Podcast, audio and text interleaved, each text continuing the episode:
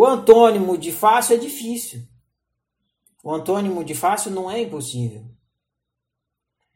Então, para ser assim mais criterioso com o nome do livro, ele teria que ser assim: amor inevitável, amor impossível e amor difícil. Ou então, amor inevitável, amor impossível e respeito. Mas ia ficar chato, ia ficar feio e não ia dar essa bossa, né? De você entender que praticar o respeito é difícil, porque no fundo essa que é a grande mensagem do livro. Não tem nada mais difícil do que você praticar o respeito. A gente fala de respeito, né? Tem que respeitar, é importante o respeito, mas é uma prática do cão, né? Dificílima. É assim, não adianta você se obrigar a respeitar, também não funciona.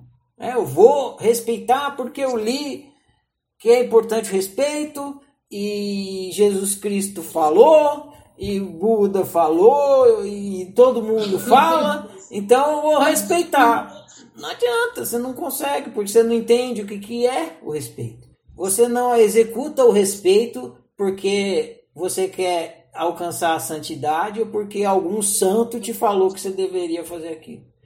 Você executa o respeito por egoísmo, porque é o melhor jeito de viver. Se você não respeitar o outro, você fica preso no outro. Você fica tentando controlar o outro. Tenta controlar uma tartaruga, você vai ver. Você vai perder a sua vida. Tem uma história, eu não lembro quem foi a escritora mas eu não acho que é uma, uma história de literatura brasileira, não. Acho que é inglesa. Ela tinha muitos gatos, muitos gatos, muitos gatos. Ela tinha que cuidar de todos aqueles gatos. Ela perdeu a vida dela. Porque quanto mais gatos você tem para cuidar, menos vida você tem. Você tem que cuidar dos gatos, né? Se você for cuidar de uma tartaruga que anda devagar, quase não faz nada, você já vai perder um bom pedaço da sua vida, porque você tem que ficar ali cuidando da tartaruga. Imagina se você tiver que cuidar de, sei lá, três gatos. Agora imagina cuidar da vida de todos os seres humanos do planeta. O que aparece na televisão, o que é candidato à presidência, o vizinho. Você perde a sua vida tentando cuidar da vida dos outros.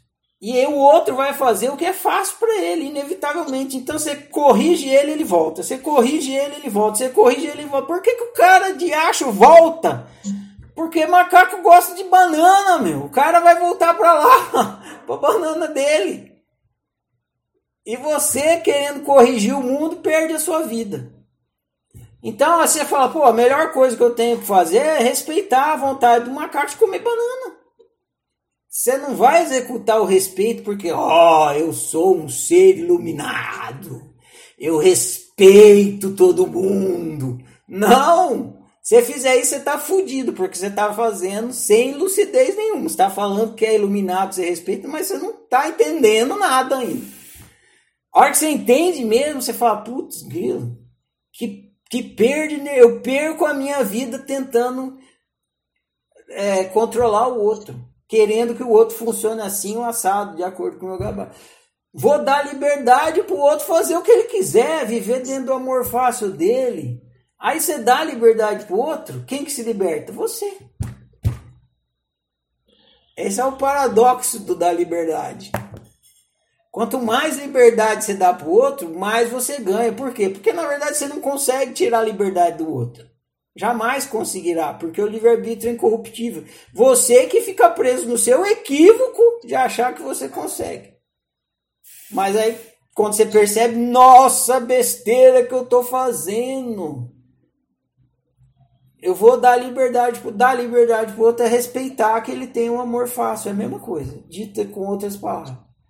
Aí você dá liberdade para o outro, você respeita que ele tenha o um amor fácil nas quatro unicidades daquele jeito ou de outro. E aí você fala, pô, por que eu não me liguei que respeitar o outro é a melhor coisa que eu faço pra mim? Respeitar o outro não é a melhor coisa que você faz pro outro. É a melhor coisa que você pode fazer para você.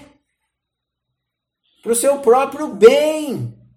Viver porque você vai viver muito mal se você não respeitar o outro. Você vai viver muito. O outro vai viver bem, vai viver, tá nem aí para você. E você lá vivendo mal porque você não tá respeitando o outro. Mas você não tá respeitando o outro porque você ainda não percebeu que é a melhor opção para você. Respeito não tem nada a ver com você ser uma pessoa santa, abnegada, é, benevolente com o outro, preocupada com o outro, nada a ver. Você vai ser, você vai respeitar o outro pelo mais absoluto egoísmo de querer viver bem.